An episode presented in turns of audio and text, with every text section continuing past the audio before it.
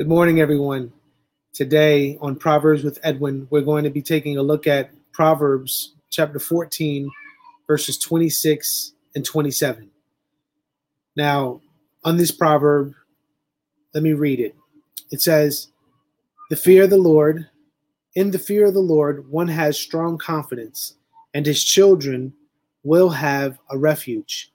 The fear of the Lord is a fountain of life that one may turn away from the snares of death. Now, several things we see here is the key emphasis of the fear of the Lord. And what is it like? What is it like to be in the fear of the Lord or to have the fear of the Lord?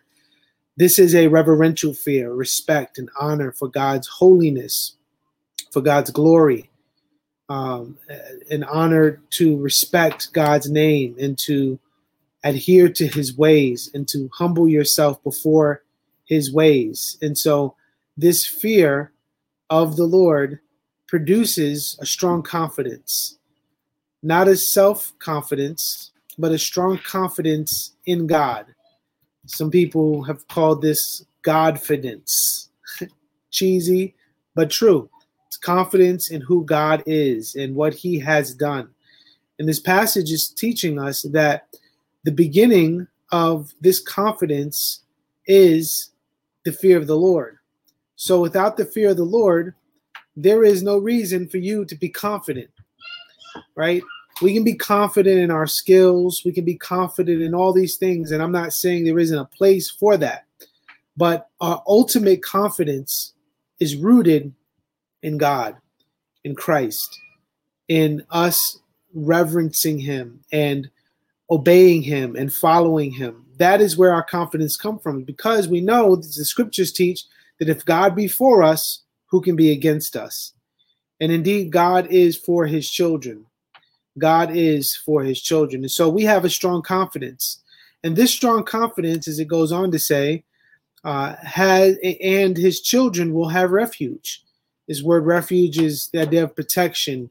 Uh, in fact, let me go here. Refuge is a safety, a safety and free from danger as a figurative extension of a place of refuge or shelter. And so not only do the righteous have this confidence, but their children have a confidence. The children have a confidence in who God is. They have a sure foundation of who God is and the character of God and the nature of God because their parents have a fear of the Lord. Their parents uh, are training them in the ways of the Lord and they're pointing them to Yahweh and his ways and his law. And the children have a strong confidence in who God is. They have an assurance, they have a security blanket, as it were.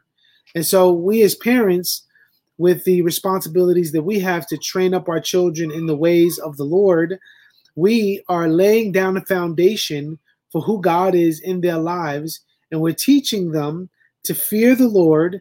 And as they fear the Lord, they too can have this confidence that we have in God based on his promises, right?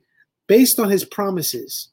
And so we see not only does God make promises to the fathers, but the fathers and the family uh, is also extended to the children, to their children's children.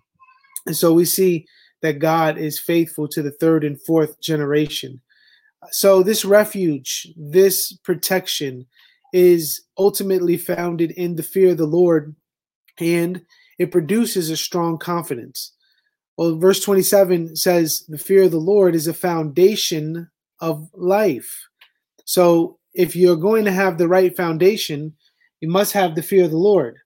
Without a proper fear and reverence of God and His law, then you will not have a reverential fear of God and your foundation will be shaky.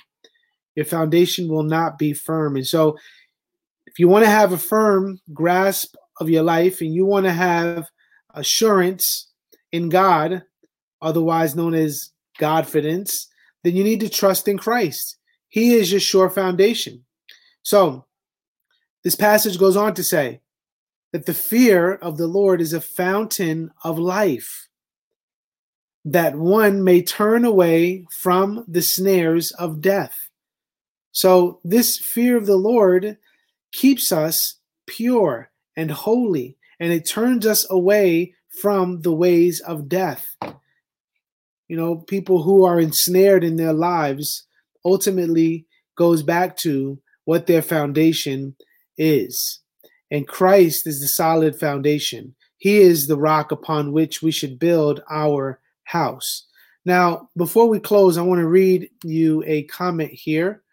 This is Matthew Henry's commentary on Proverbs 14, verses 26 through 27. Listen to this. He says, let me bring this up. Okay. We'll X this out. We'll make this bigger. Okay. He says, if you can see that. There we go. You can see that. Okay. In these two verses, we are invited and encouraged to live in the fear of God by the advantages which attend a religious life. The fear of the Lord is here put for all gracious principles, producing gracious practices. One, where this reigns, it produces a holy security and serenity of mind. So notice a holy security and a serenity of mind, a peace of mind.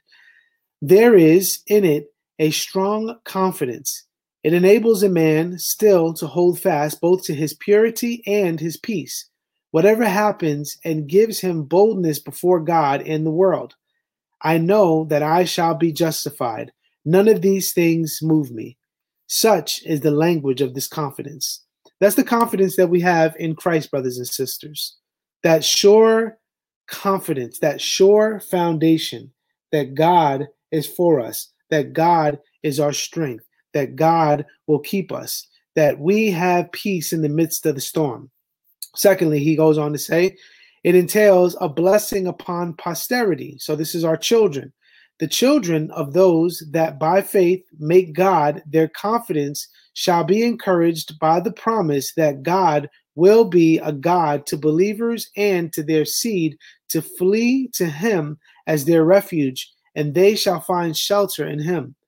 The children of religious parents and example and fare the better for their faith and prayers.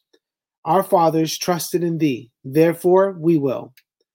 So this confidence, this fear of the Lord, uh, gives us a strong confidence, and it exuberates our families. Right? It it uh, comes out of us, and it it almost um, you know like you throw a, a rock in the water and it splashes on those around you.